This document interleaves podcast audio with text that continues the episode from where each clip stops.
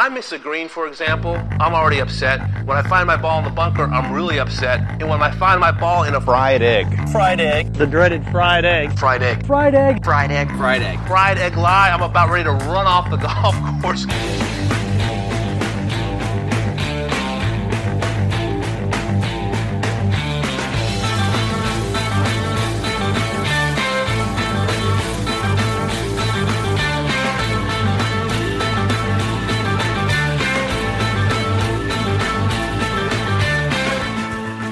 Welcome back to another edition of the Fried Egg Podcast.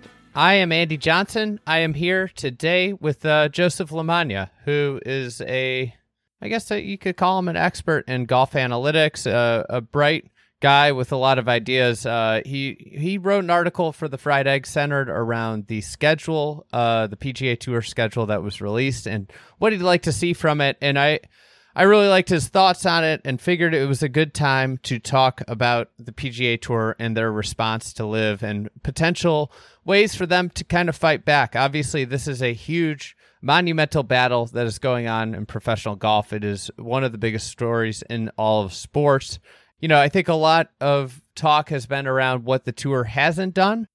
And we wanted to come to the table with some ideas about what the tour can do to you know, kind of fight off and and retain its top talent in the coming months. Obviously, there have been a significant amount of players that have gone already. I think there are more that are planning to go. So this was a discussion that was really centered around how does the tour fend it off over the next five years as the battle will be a long and arduous one. Obviously, it's heading to courts. I think we will probably be doing something centered around that, but we also have a Bandon Dunes podcast coming up as well as a uh, part two of the Scotland Golf podcast in the in the coming episodes. So should have some variety. Uh, LIV is obviously a huge story, and and we want to give that ample coverage as uh, as as we see kind of a uh, existential threat to the PGA Tour and and the way they've operated in professional golf.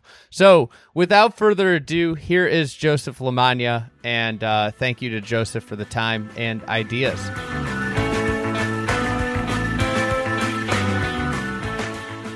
Joseph, it's uh, it's been a minute. How's how's summer in Austin, Texas? It's hot. Yeah, thanks for having me. Uh, I think I looked at the forecast for this week and it's over 100 degrees every day, which has been representative of the entire summer. So, all good down here in Austin. I uh I spent a summer there years ago, and I just remember every morning you just wake up. It's like six in the morning. You walk out, and it's like walking into an oven. It just it never cools down. Like you you look for some sort of uh cooler weather. You're like, oh, if I go for a run at 9 p.m., it won't be that bad, and it's like 90. Yeah, it's it's hot. This is not the best golfing city for for a number of reasons that I'm sure you can speak to better than I can. But temperature is definitely a a big part of that. I don't play at all now, so Well, the thing I realized though is like there's a lot of like cool stuff to do down there in the summer. Like it's it you know they have like this concerts in the at Zilker Park and you know the, the you got it's an awesome city obviously and uh but one of the things I realized as a Midwesterner is like you know the con- being conscious of sweating. You get down there and and you're just like you realize like oh everybody's sweating.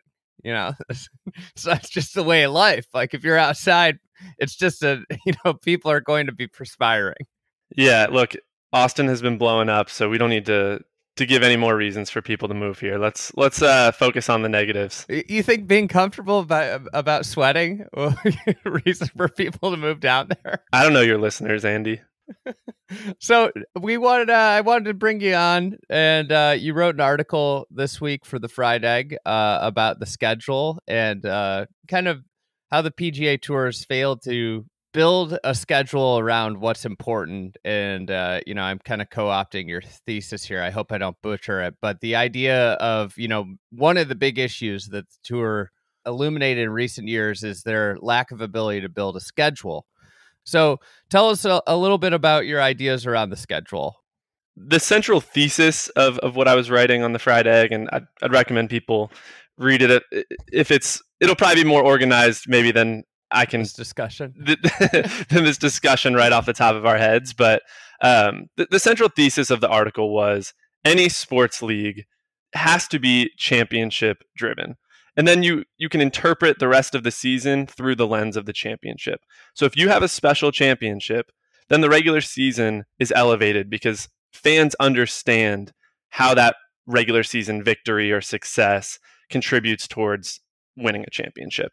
So golf is in a bit of a different position in that the major championships are the pinnacle of the sport which the PGA Tour does not run as a lot of people right now are quick to point out on Twitter and, and other outlets.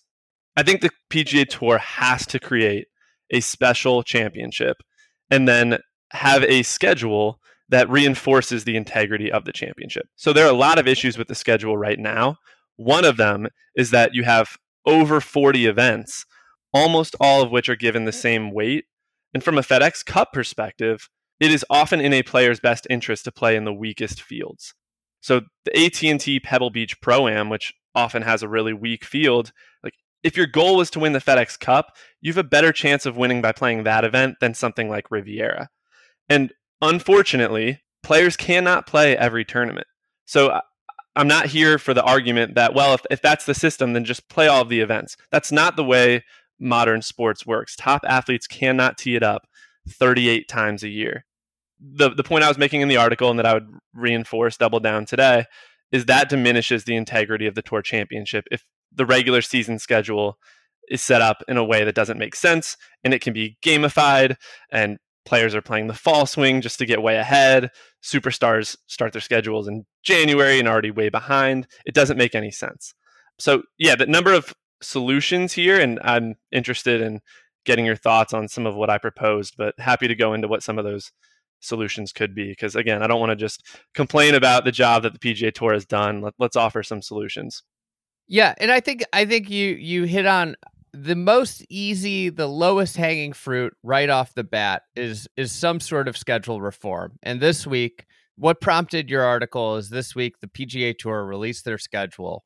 Now, Jay Monahan was on the record talking about the LIV Golf League, the the Saudi Arabian backed, the public investment funded backed golf league, on the record saying, if this is a battle of of just strictly money, we can't win that war. Now, with that in mind, the PGA Tour released a new schedule that has very little changes.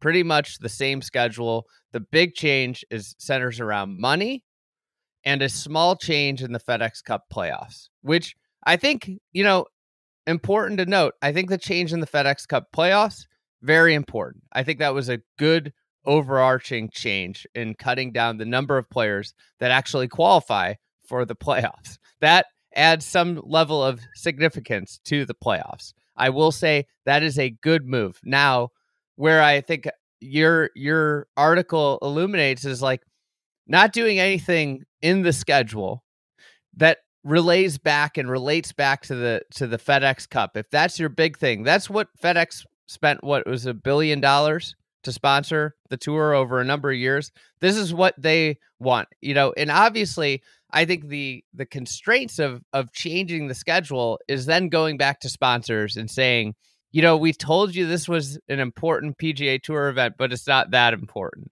I think that's where the the struggle is. But but go into some of your ideas around the schedule and how how to signify importance. A couple of things that came up right as as you were saying that. So for one, on the sponsor thing, they've already told sponsors that right by by elevating certain events and keeping some events at the same purse. They're already signaling that to sponsors. So I think some some feelings can get hurt here in, in the what for what's in the best interest long term for the PGA Tour. Uh, other other point where I might disagree with you a little bit. I agree. Cutting down on the number of players who are playoff eligible from 125 to 70, that's a good move. I think it makes the regular season events more important because it's harder to qualify now. I do not think it makes the playoffs more compelling to watch. I just think it makes the playoffs more relevant in the sense of like it. You know, uh, Brendan on the shotgun start illuminated what Max McGreevy has done this year. He's got two top tens, I think. They're both at opposite field events, and then a T sixteen, and he's on the bubble of making the playoffs. That's that's to me like when I think about sports and making the playoffs. Like you know, I think in, in the NBA it gets a little watered down when you get to the eight to ten seed like, do some of those teams deserve to be in? Whatever. But like the fact is, like Max McGreevy being very, you know, and this is not a shot at Max McGreevy. I hear he's a great guy. I really enjoyed watching him at Oklahoma. He had a, a really good ascent into the PGA Tour. Like I think he's going to be a very good PGA Tour player one day. But like he should be even in consideration of the playoffs at this point. Totally you know, agree. That's what I think. I think just from that standpoint, you have improved the playoffs significantly by not having a bunch of guys that you're like, wait, what has he done all year? Like, I haven't seen him on a leaderboard. I, agree, but I do not think it makes the playoffs appointment viewing. And the, the playoffs need to be appointment viewing for this to be a special product. Think about like the way playoffs are revered in every other sport. Like, oh, you cannot, like, think about the way people talk about hockey. You know, that might be the best example is like, I mean, playoff hockey, that's a whole different level of, of competition from regular season hockey. And and this is to your point. That was the whole point of the article I'd written for the Fried Egg. I think I would take it a step further. The Tour Championship, in my mind, that should be eight players playing double elimination match play. That's it. Like, and, and just to give people an idea of, of maybe what that could look like, I mean, if, if we had eight players that would currently be in the FedEx Cup standings Scotty Scheffler, Cam Smith, Sam Burns, Xander Schauffele, Patrick Cantlay, Rory McIlroy, Tony Finau, and Justin Thomas playing some version of match play to, to determine who was the champion of the season. Why do you need more players than that to determine who was the best player for the full year? I think that would actually provide a lot of juice. And then and to back that up maybe a little bit further, if you consider that the PGA Tour is like 125, 130 players, like if that's the core of the tour, having eight of 130 is about 6% of the tour. Like that's the same as other sports having like two out of 30 teams, right? You have two teams playing for the Super Bowl. Either one of them is deserving to be champion, and that's why we like the format, right? Same with the NBA. For the FedEx Cup playoffs, why do you have 30 players playing for the Tour Championship, some of whom are starting 10 shots behind the leader? It makes no sense. well, that's a whole other can of worms. But it matters. Beaten to death. Yeah, that. I mean, the current tour championship, I think, is is one of the the worst things in all of sports. The worst formats in all of sports is the current tour championship. But you know, any any reform to the tour championship will elevate it from what it is now, which is a net competition that's similar to playing a you know a club one day member guest right now you know, it is it is a joke of a of a situation. If if you've qualified for the tour championship at this point, how are you not on level footing? How are you conducting a championship where people aren't on level footing and calling it a playoff? You know that that whole idea is a complete uh, you know farce on on you know competition and sports in general. I think I I really like the thing I like about your competition. Now people will say if you get to the weekend and it's two people, it's a dud. But I think you have the ability there at that point to have them all play off for for one through eight. And that's the way. And I think like we see we've seen the constraints of golf television.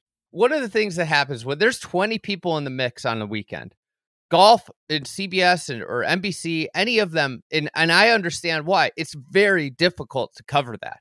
Like there, there, that's too many players on a golf course for them to actually cover the shots and keep the storylines going on. Four matches is very feasible. Like that's the other thing that I love about it is from a television product standpoint, TV can very well uh, convey very well four matches. Like I always think about what's the best, what are some of the best days of television for golf, and when you get outside the major championships, some of the best television days, in my opinion, are the round of 16 and the round of eight of the WGC match play. That that is where you really feel like the the 32 the round of third uh, like the round of 64 the now round robin there's too many matches going on. They can't actually build a storyline around it. But when it gets condensed down to, you know, eight, four, two other two matches, you know, I think when it gets down to one, it's it's not enough.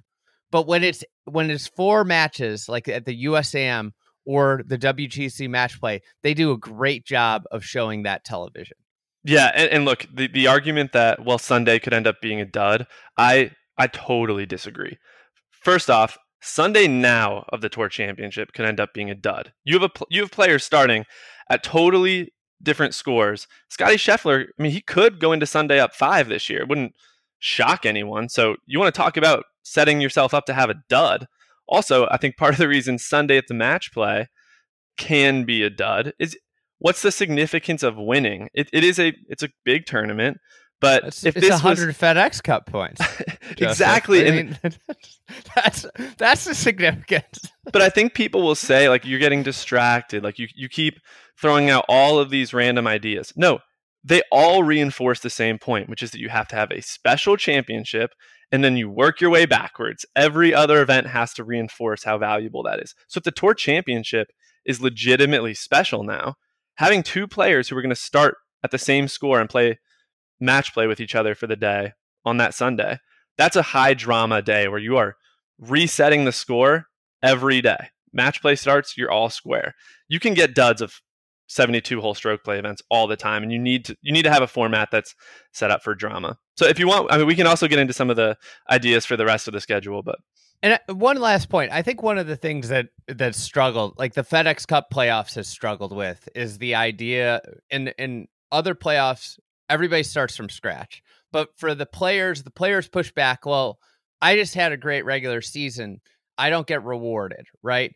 This is a good, you know, what you're offering here is a good, you know, compromise in the sense of your regular season matters. It's going to help you get into this final. But once the final starts, everybody there, if it's eight players, if there are eight players, like we could go back and forth right now on Scotty Scheffler's season versus Cam Smith's, right?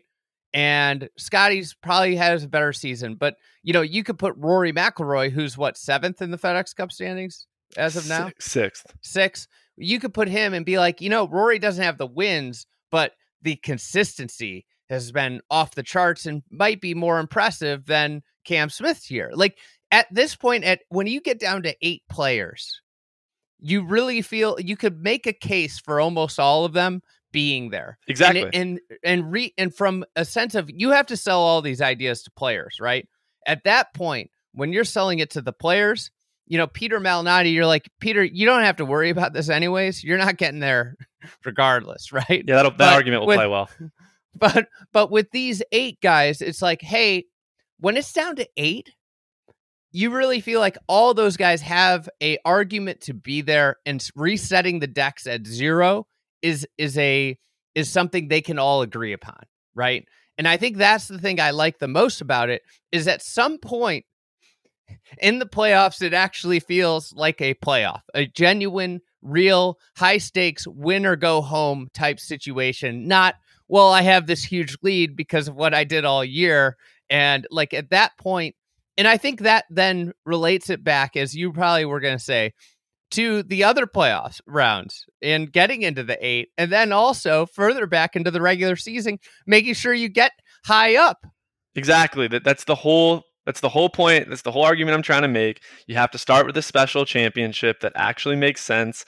It's hard to get there, and then you work your way backwards. I think an argument against this that you would get is, hey, match plays so high variance. Like this isn't actually going to crown the worthiest champion. Uh, That argument is is so bad that I don't even. there are a lot of places you could start with it, but the most natural response, in my opinion, is look at baseball professional baseball is notoriously high variance. People always say like just try to get to the playoffs and then kind of anything can happen in the playoffs.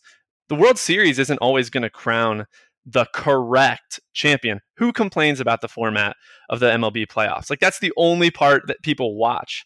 an important thing a, a parallel is of all the professional other than you know all the professional sports leagues the playoffs in major league baseball are the hardest to get to and you would be able to then make a case also with the pga tour hey to get be one of the top eight players that make it out of all all of the players on the PGA Tour is now the hardest entrant into a playoff into the true playoff of of you know professional you know sports right? So it'd have a similar thing where like sure the mlb playoffs is high variance but getting into the mlb playoffs is actually the lowest variance thing like they you, you they play 162 games so like hey these are the best teams right and and i think that is an important distinction with mlb playoffs right yeah no i, I agree eight players seems like a no-brainer to me. It's easier to broadcast. It also opens up which courses you can go to,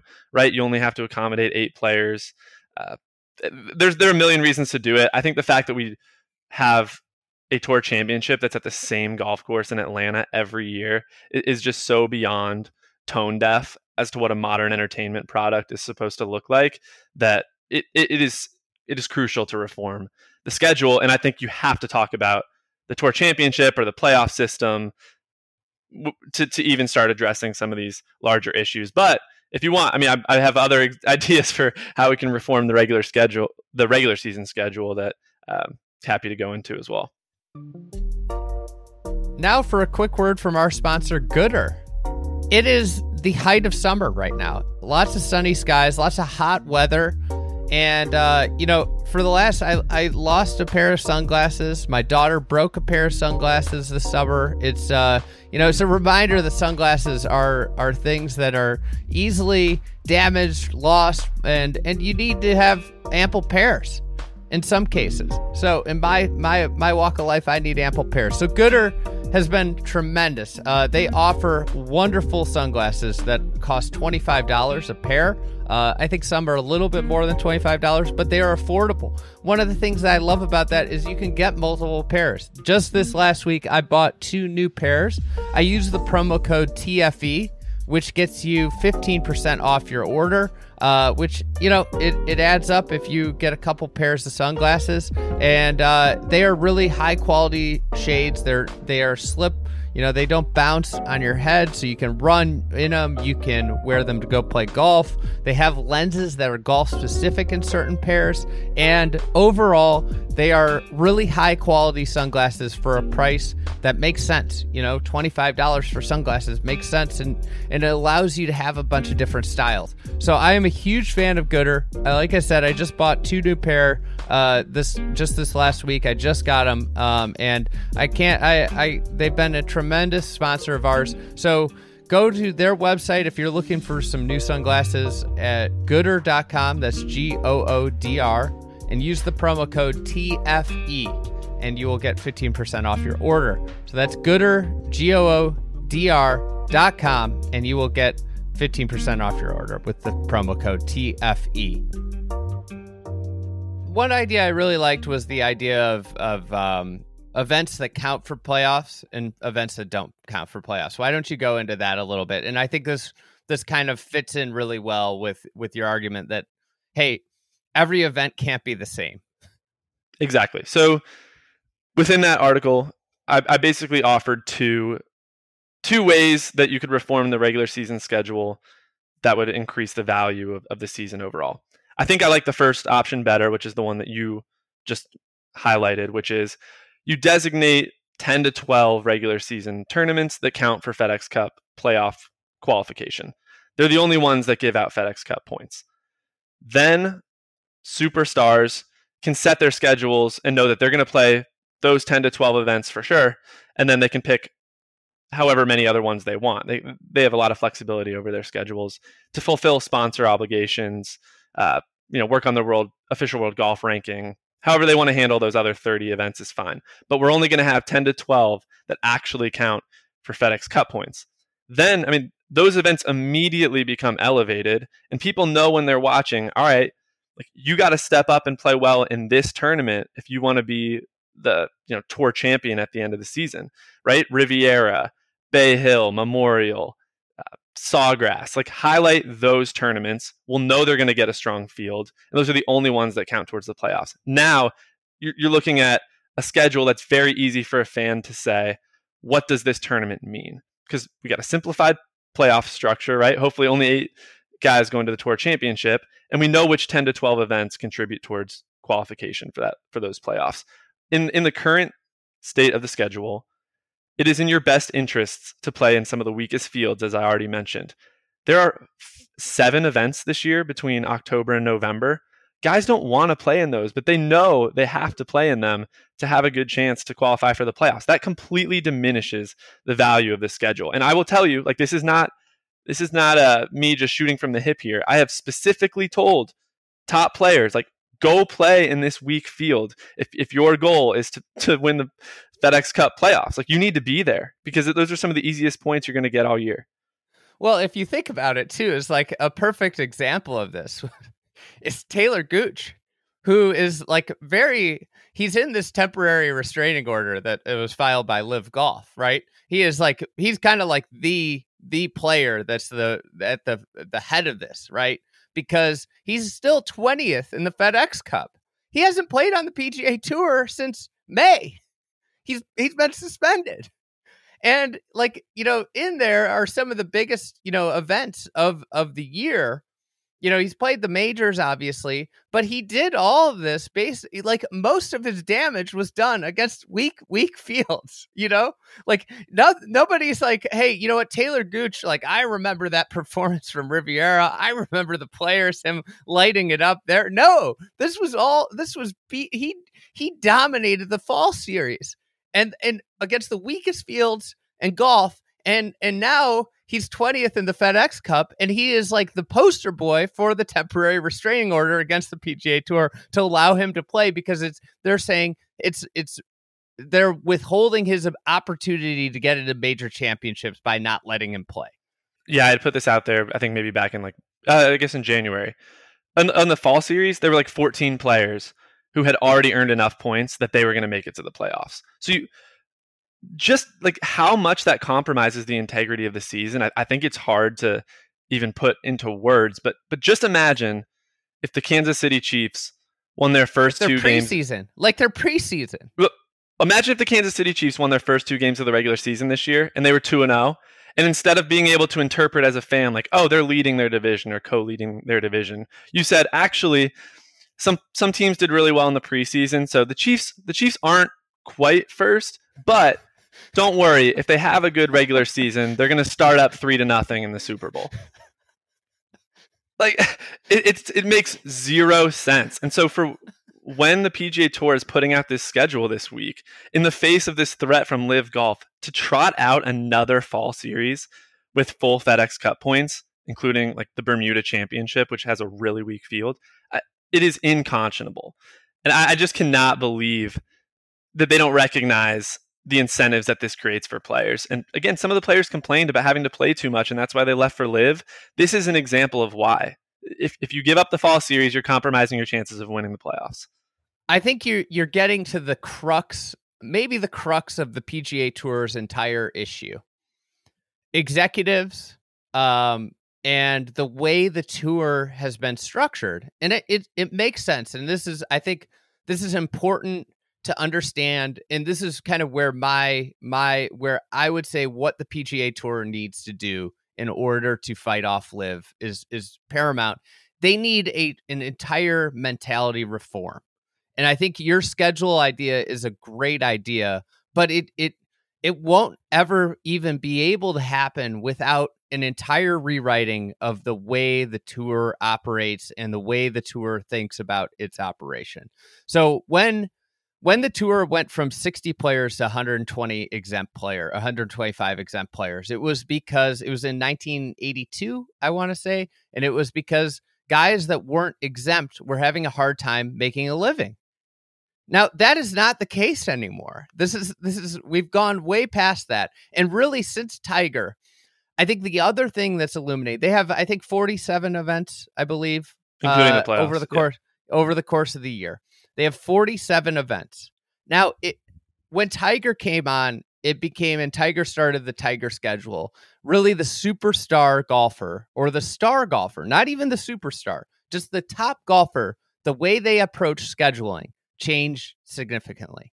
And the tour has never adjusted for that. So when you think about back in the day with Faldo, Curtis Strange, uh, you know, all those guys, they would play 25 to 30 events a year. Today's top players, Patrick Reed excluded, really play on average probably like 18 to 22 times a year. And they have not corrected the schedule. When you have big name players playing 30 events a year, 40 to 45 tournaments makes sense. That makes sense because you're going to have a big name player in every field based off of when somebody takes a break, where, where somebody might be from, where somebody, you know, has ties that lead to them playing in events. So over the course of time, what's happened is that players play less and less. They've added, actually added events. So the tour schedule has gotten bigger, but the top players play less and less. So that means that there are more and more events that have extraordinarily weak fields. And what that does at its core is it devalues your brand as a as the PGA Tour. And I think one of the things that has happened over time, and it, it really goes like I know they think about their brand and their messaging a ton. They switch from these guys are good to live under par. Right. And that that is more than just like an awful ad, but it it, it kind of like represents in a way a bigger thing. No longer when I turn on PGA Tour golf am I guaranteed to see top players. These guys are good. That that sentiment doesn't really carry as much weight anymore because you know frankly like the last 2 weeks are great examples with with Detroit and Minneapolis like there might eh, for a casual fan there might be a player or two that they recognize in that field that they know are are one of the best players in the in the world and that can't be the case. But they'll be they'll be under par. They will be under par. I guarantee that's but but anyways so the, the whole crux of this is that the tour is right now by membership. You know the executives are bonused out by playing opportunities. The key goal of the pga tour is to provide playing opportunities for its membership. And that can no longer be the case with an existential threat, it particularly LIV, which is targeting these superstars. Their LIV's business model is saying, you know what? Who, you know who doesn't matter? Number 75 to 125 on the FedEx Cup. What matters are people with brand names, people that have built up that right that casual fans know and and people look at the LIV list and they say, you know what, like Henrik Stenson's over the hill. But guess what? Casual golf fans know who Henrik Stenson is. Charles Howell doesn't matter. Charles Howell has built play, played on the PGA Tour since Tiger. Like people know who Charles Howell is. Whether eh, you know, I don't think Charles Howell was necessarily a good signing for them, but he's recognizable, right? His name is recognizable. I want to hit on that that point because you're saying executives their their compensations tied to playing opportunities and we need playing opportunities look the the suggestion i'm making that you only have 10 to 12 events that are playoff that, that contribute towards playoff points but you keep the rest of the schedule we are actually increasing the number of playing opportunities and, and the point that i would that i wanted to make i didn't really have space for it in the article if you have a top player currently who's playing in a tournament that he does not want to be at just because he doesn't want to lose out on FedEx Cup, you know, points. Like let's say like the Honda Classic or something. That's the only reason he's here. And you have another player who's doesn't have enough status to play in that event. There's a perfect trade to be made here, right? Like that player doesn't the elite player doesn't want to be there. The the player who's up and coming does want to be there. You know, there's an inefficiency. Let's solve that. Let's, you know, bridge that gap by having a schedule that explicitly allows for that. So I think my suggestion in cutting down the number of events that matter is maximizing playing opportunities. Yeah, I and I I completely agree. Like I this is why I, I I preface it with I think this is the easiest fix for them is is to is to look at the schedule. Where I would be focusing is much more holistically. It would be a drastic overhaul and and probably far more unlikely because I think what you're hitting on is important, and really the thesis of me of of what I think the tour needs to do centers around a lot of what you're hitting on. And I think the tour mentality and their goal ha- objective has been around like, all right, we have the players, we have the FedEx Cup, and we have a few other events, but how do we create 38 play, uh, travelers championships? How do we create 38, you know, waste managements, like the really successful non huge tournaments? How do we do that? How do we replicate that and scale that business? Is really, I believe, how they've gone about thinking about that. And that's too small. That's small thinking. How do we put on mediocre golf tournaments? Is what they've effectively been, you know, incentivized to do. Versus, I think what what their mentality, what their goals should center around is how do we put on 15 to 20 players championships a year? That's high. That's high. well, and that's what what how you fight back LIV, right? You have a big purse, but you have ultra competition. It is very it, you know, you retain the meritocracy argument, but you also have huge tournaments. Much they aren't going to be majors, but when I turn on the television, I know that this is a great tournament and that I need to watch this. And you and know that's what it means. what they really yes. Right, and you know what it means. You know that winning this increases the chance that you're in the final eight at the end of the year. So if I were going to nitpick anything you said or, or, just disagree, I think it would be my goal wouldn't be to have 15 to 20 players championships. My goal would be to highlight the most talented superstars in the world, star build them and put on 10 to 15 excellent shows for the year. like one kind of off the wall idea that I've been throwing out for years now. Would it kill you to try an All Star weekend? Like, I, I want to see the top 12 players in the world in these sponsored skills challenges where you can, the corporate sponsorships would be so easy to sell here and pay the heck out of these guys to show up. Like, there there's an issue here that the top players in the world aren't compensated enough. Here's an in, here's an inventive solution. Like give them a ton of money to do genuinely cool skills challenges on primetime television. And if that means that you have to kick a Honda Classic or Rocket Mortgage to the side for a weekend, is that the end of the world? Like can we try something new? Well, the other thing I like about about when you cut down the tournaments that matter, when you cut down the qualification tournaments, right? You're going to have your natural events that you want to you want to throw sugar at, right? You your Riviera, your Memorial, your your Players Championship. But the thing is, you're going to have like 6 to 8 events that you could rotate around. Sure. So that like sponsors don't feel left out in the dust. Guess what, John Deere? This is your year. You get it once every five years. You get one of the FedEx. And, and guess what? The Quad Cities get a you know great show once every 5 years it is the you know it's the talk of the town and it elevates it to a level that it would never reach you know you see though like and that's the other benefit of of what you're proposing and i think like i th- one thing i wanted to talk about was the idea of contracts and i think you just hit on with the skills like there's a problem these players are underpaid and the average players are probably overpaid, but the tour is 1.5 billion dollar organization on an annual basis in terms of revenue. Now, they have money. Like the issue I think like and people have proposed, well, they should get in the contract game right now. My my crux to that would be you know what? You can't get into the contract game now until you clean up your operation um, because they they spend way too much money on things that don't matter in order to offer contracts that actually have some significance and can not I don't and I think this is an important thing.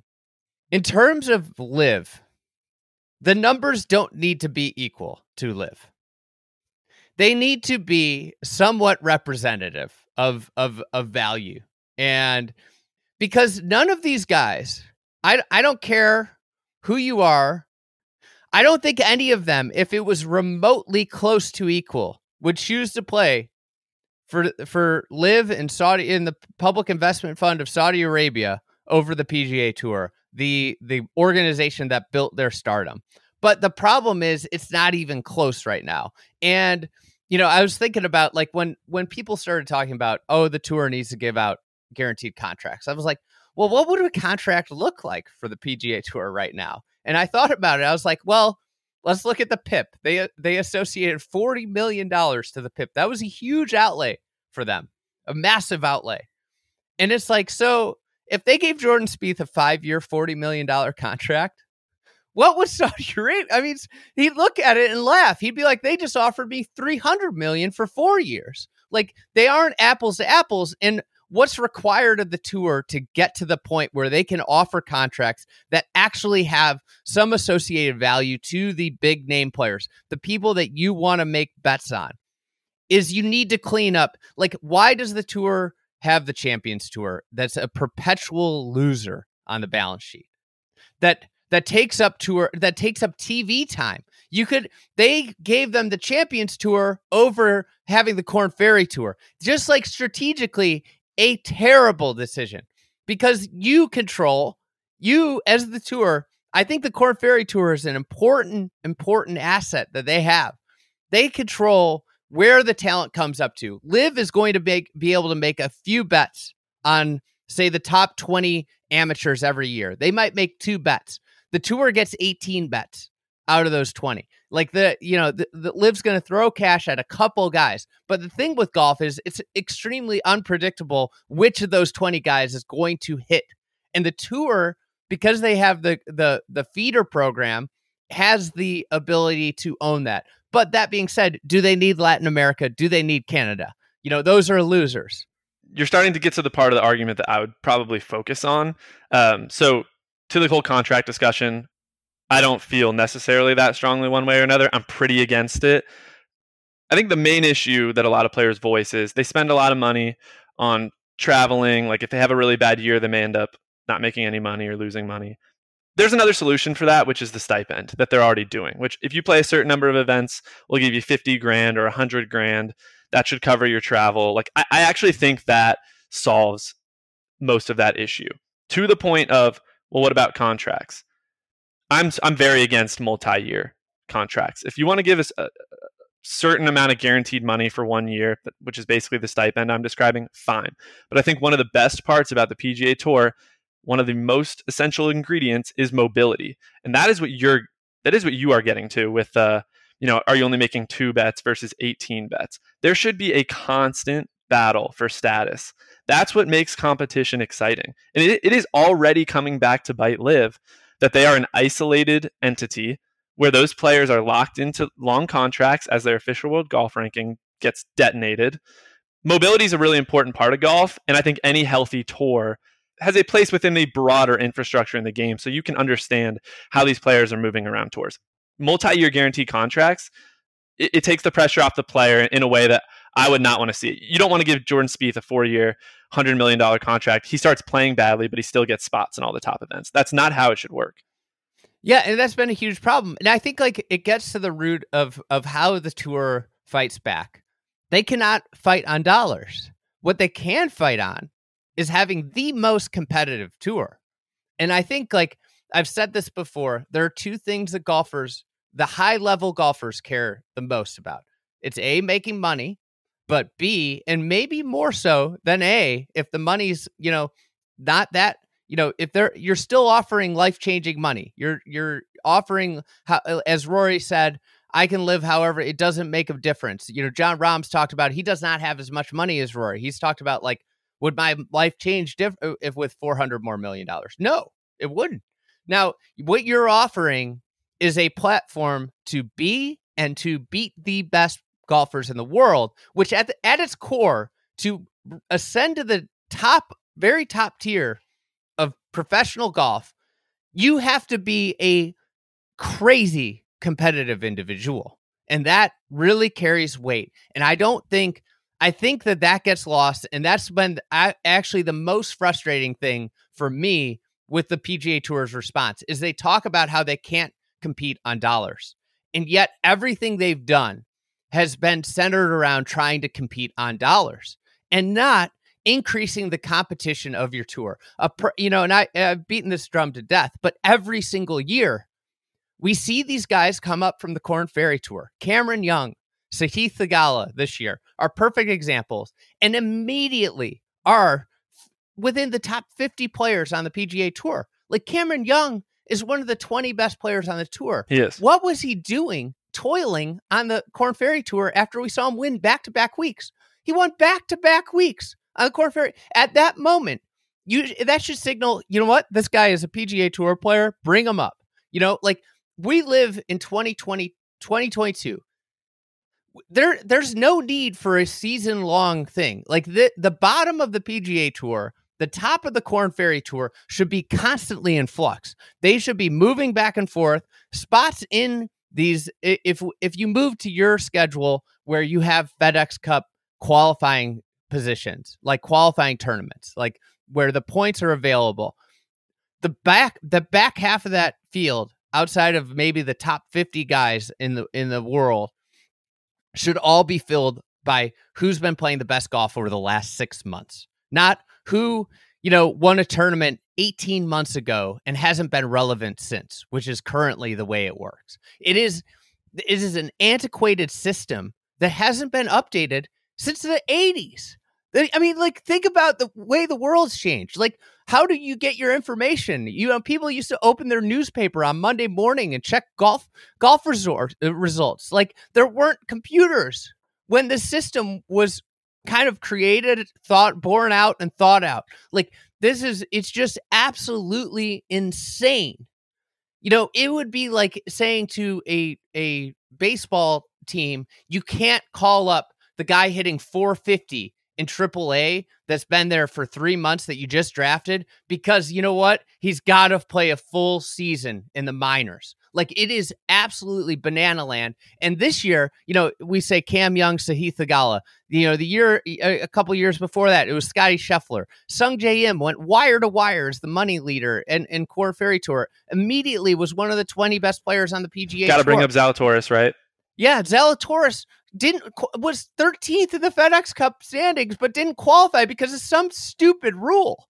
You know, last year for the playoffs, you know, he would have been 13th heading into the fi- into the playoffs, but he didn't qualify because he didn't win on the PGA Tour. Like these are just crazy, antiquated, idiotic rules for the modern generation. And now this year, a great example is Pierceson Coody. Like you have this great PGA Tour U program. He was a standout at Texas. He was the number one ranked amateur in the world at one point. He is clearly one of the best players in the world. He goes down to the Korn Ferry Tour, immediately wins. I think it was his second start as a professional. He wins.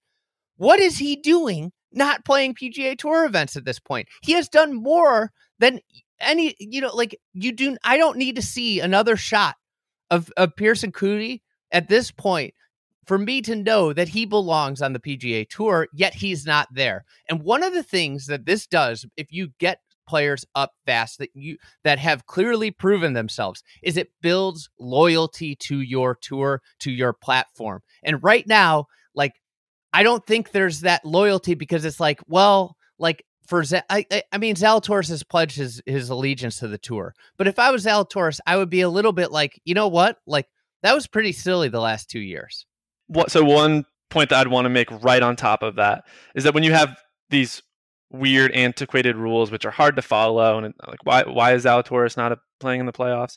Not only does it rub players the wrong way, but it, it goes back to the central argument that I'm making. It, it makes watching regular season events harder on the fan to understand. Like, what is the significance of this event? I just watched Zalatoris play well all year. What do you mean he's not in the playoffs? Like that diminishes the integrity of the championship at the end which undermines the value of the entire schedule. So I think, Andy, maybe it would be helpful if we, have thrown a lot of these ideas around a little bit, like just really simply to outline the exact solution that maybe we're in agreement we're, we're advocating here. So do you agree that 10 to 12, call it 10 events every year that have FedEx Cup points, so help you qualify for the playoffs, and then a rotating, call it four to five, six events around the country, preferably around the world, that also give FedEx Cup playoffs points. So the top players in the world will play those. And then you have a condensed playoffs. You know, hopefully the tour championship's only like eight guys. I mean, is that the bones of the tour that you agree with? Yeah, I think like that's the thing that has to happen. Is like right now you have a product and people will say, "Well, like you're just going to cannibalize the rest of the events." You're gonna kill them. They already are. And right, yeah, that's the thing. It's like if you're a casual, like in a way, what this would do is it would create more events that the casual fan would tune into because they would know that the best players in the world are there and that it really matters. Right now, none of them matter because all of them matter in a way. Does that make sense? Like if if every event matters, none of them actually matter.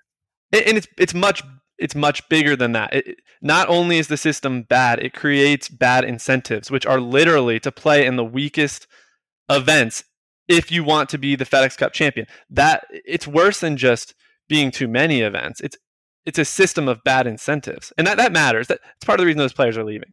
Didn't you tweet or write about how if you actually wanted to win the FedEx Cup, you would bypass majors and play in opposite field events the week of the majors? I didn't. I didn't write that specifically. There was a a data golf tweet that you're better off playing in the Barbasol over the Scottish Open, which is I, I mean I found my numbers are like almost identical to what theirs are on that trade off. It, but it's I think what's worse not necessarily skipping a bad event, but you're signaling to a player, hey, you got to play the fall series. And I know they're getting rid of it, but not this year when it mattered the most. I think that's the most disappointing thing about the schedule is you are you are literally facing the biggest threat that you've ever done and you have you cannot rock the boat. The thing is is like as of March, Jay Monahan had declared LIV dead. And look where we are now if you give them another calendar year of momentum without a real, you know, a real pushback, what what are we doing? Because it's just going to push them more. And and here's the thing. LIV has money, but they have as we've illuminated a ton of flaws. There are huge titanic issues with the tour that would dissuade top players from going because the money is unbelievable but in terms of providing a competitive environment, which is very which is the lifeblood of professional golf, it is it is very poor. It, those are where all the issues are. So if you're the tour, you have to push on that. You have to push on their weakness. Do not try and fight their strength, which is what they're seemingly trying to do. We're going to fight their strength with our weakness that they they've illuminated, and we're going not going to take advantage of their weakness. So with this system outlaying it, like it is, you know, fewer events that qualify you for the playoffs, creating something special with the playoffs, which has been a issue. You know that keeps FedEx happy. That that that's important at this point, right? Right, right. And look, I I can already see the people replying on Twitter that all we do is complain. Like I feel like I can see their their Twitter avatars. Like one's a, a Pittsburgh Pirates logo, one's a DFS winner. But six months from now, I think those people will look back on what happened this week and the failure to create a, a new schedule or anything fresh and realize like we we didn't try anything. Like eh, they didn't try anything new. Nothing. But what we're what we're outlining here, like abolishing the fall series, only 10 events that matter. Now it's clear what the playoffs mean, what the tour championship means. There's a clear through line throughout this. You build these storylines throughout the year. You understand where these guys are in the standings. It would solve a lot of the tour's issues. It's still a battle with LIV. Yeah. Even if you do this, like we'll see what wins, but that's that's the way that, in my opinion, you have you give yourself the best chance to succeed when you go to this 10 events then all the other events you can you you will still get top players playing in those events because of personal ties sponsorship ties all sorts of things but most importantly with those events what those events need to be is a mixture of the top PGA Tour players with the top Korn Ferry Tour players. They cannot they they absolutely 100% cannot be the way they feel fill fields now. That's the other thing. The big crux of what I would say is that the the bottom of the tour, the top of the Korn Ferry tour needs to be effectively the same thing. And it's going to make the Korn Ferry Tour better. It's going to prop up. There's going to be more interest in Korn Ferry Tour events because it's like, oh, this guy qualified up. He's going up. This is a rising star. This is somebody to watch. You know, it's going to give the announcers so much more ammo than them talking about, you know, hey, you know, hey, Tim Herron's in the field this week. You know, Tim's out there. He's uh you know, he's been spending a lot of time fishing, and uh, you know, he's uh, he's been spending time with his family, and and he got the call this week. Instead, it's like, hey, you know, here's uh, here's Pierceson Coody. This guy is somebody to watch. Like that gets somebody excited. And there's money, right? Like it's an issue. Up and coming players have to raise a lot of money to, to be able to even travel and play a Korn Ferry tour full schedule. This is also solving for that. Like th- those events are going to pay out a significant amount of money, and you're giving them access to that earlier. Like it feels like a no-brainer to me. But again, as you're alluding to, some of the decision makers, it's not necessarily in their best interest to sign off on something like this, which is again an incentive issue. I think the old guard, here's the thing. Here's the risk, right? The old guard would say, We're not changing our tour that way. I've earned what I get because this is the way that it's been. And and, uh, and now the flip side, the counter argument to that at this point is you have to change, or what you have now will never exist again. Correct. Because this tour is coming for it, it, I don't think sitting down and merging is an option for either tour. I think there are paths on the merging solution. I, I don't know that it's great, but I, I fully agree with you that that is the argument you have to make. This tour will not exist if you don't adapt.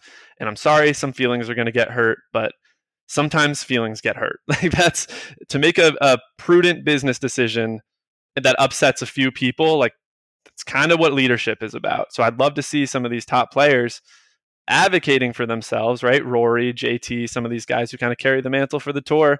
Like this is what we're doing, and not everyone's going to like it.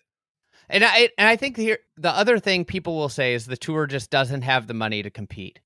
They have a lot of money. They can compete, but they misallocate their money. And that's the issue is that the spend they spend a lot of money in areas that they don't need to spend money in. And one of the things that LIV has a huge advantage of is like I don't know exactly how many employees LIV has, but it can't be more than 50. And it shows in some areas, but guess what? You're conducting golf tournaments. You don't need a huge staff to do that. This is a golf tour at the at the core basis. And when you're facing an existential threat, you need to really focus in on what matters for our business and what do we need to operate our business. Right. And again, should be called out. LIV has done a lot of things really well. They've also done some things incorrectly, and they are facing a crisis right now with official world golf rankings points. Yes. It is a serious issue. The, the, the tour, like, this is a great time to pounce, and this was your opportunity to put out a schedule that was different that addressed some of these concerns and you did nothing that that's what needs to be called out that that is what i'm calling out this has not been an issue for the last two months this has been an issue for years and they have not innovated it, it's not playing monday morning quarterback to critic to be critical of what the pga tour did this week all right, I think we we covered a lot of ground. I think there are, you know, for all the people that that that say to me, you're you're. Uh, I think we've laid out some very clear ways that the tour can put, fight back and some solutions. I don't think that they will like a lot of them, but I like you said, I think this is on really the top players. It's on people like Tiger Woods. It's on people like Rory McIlroy. It's on Justin Thomas. It's on all the top players of the PGA Tour to say, you know what, this is not the direction that we can go. I know this is the this is the tour that Davis Love built. This is the tour that you built, but this isn't our tour, and it's our tour now. You know, that's I think the the direction it has to go, and uh, hopefully it happens. Yeah, last last message I think I would want to leave is no matter how much money you have, no matter which players you have, ultimately a good product is what wins. Like everyone's attention span is an independent contractor. Like the best product will win here. That's what the battle is for. So go create the best product. It's not, nothing else really matters. Go create a good product. All right, Joseph, thank you so much. Uh, your article's on the fried egg, but people could also uh, read your Substack, which goes out, you know, semi regularly, a, a, couple times a month. It's uh, Finding the Edge and it is a, it's a must read. I read it every time it hits my inbox. So thank you for putting that great free content out. And then uh, if anybody is a up and coming player, any type of competitive player, you do do some uh, analytics and strategy work. So that's an important thing. Uh, if somebody could, re- how can people reach you if they're looking to for any of that? Um, yeah, you can find me on Twitter at Joseph LaMagna, L A M A G N A. So yeah, if you want your schedule optimized and go pick off some easy FedEx Cup points, let me know. All right, thanks, and uh, we'll talk to you soon. Sounds good. Thanks, Andy. Thanks for having me.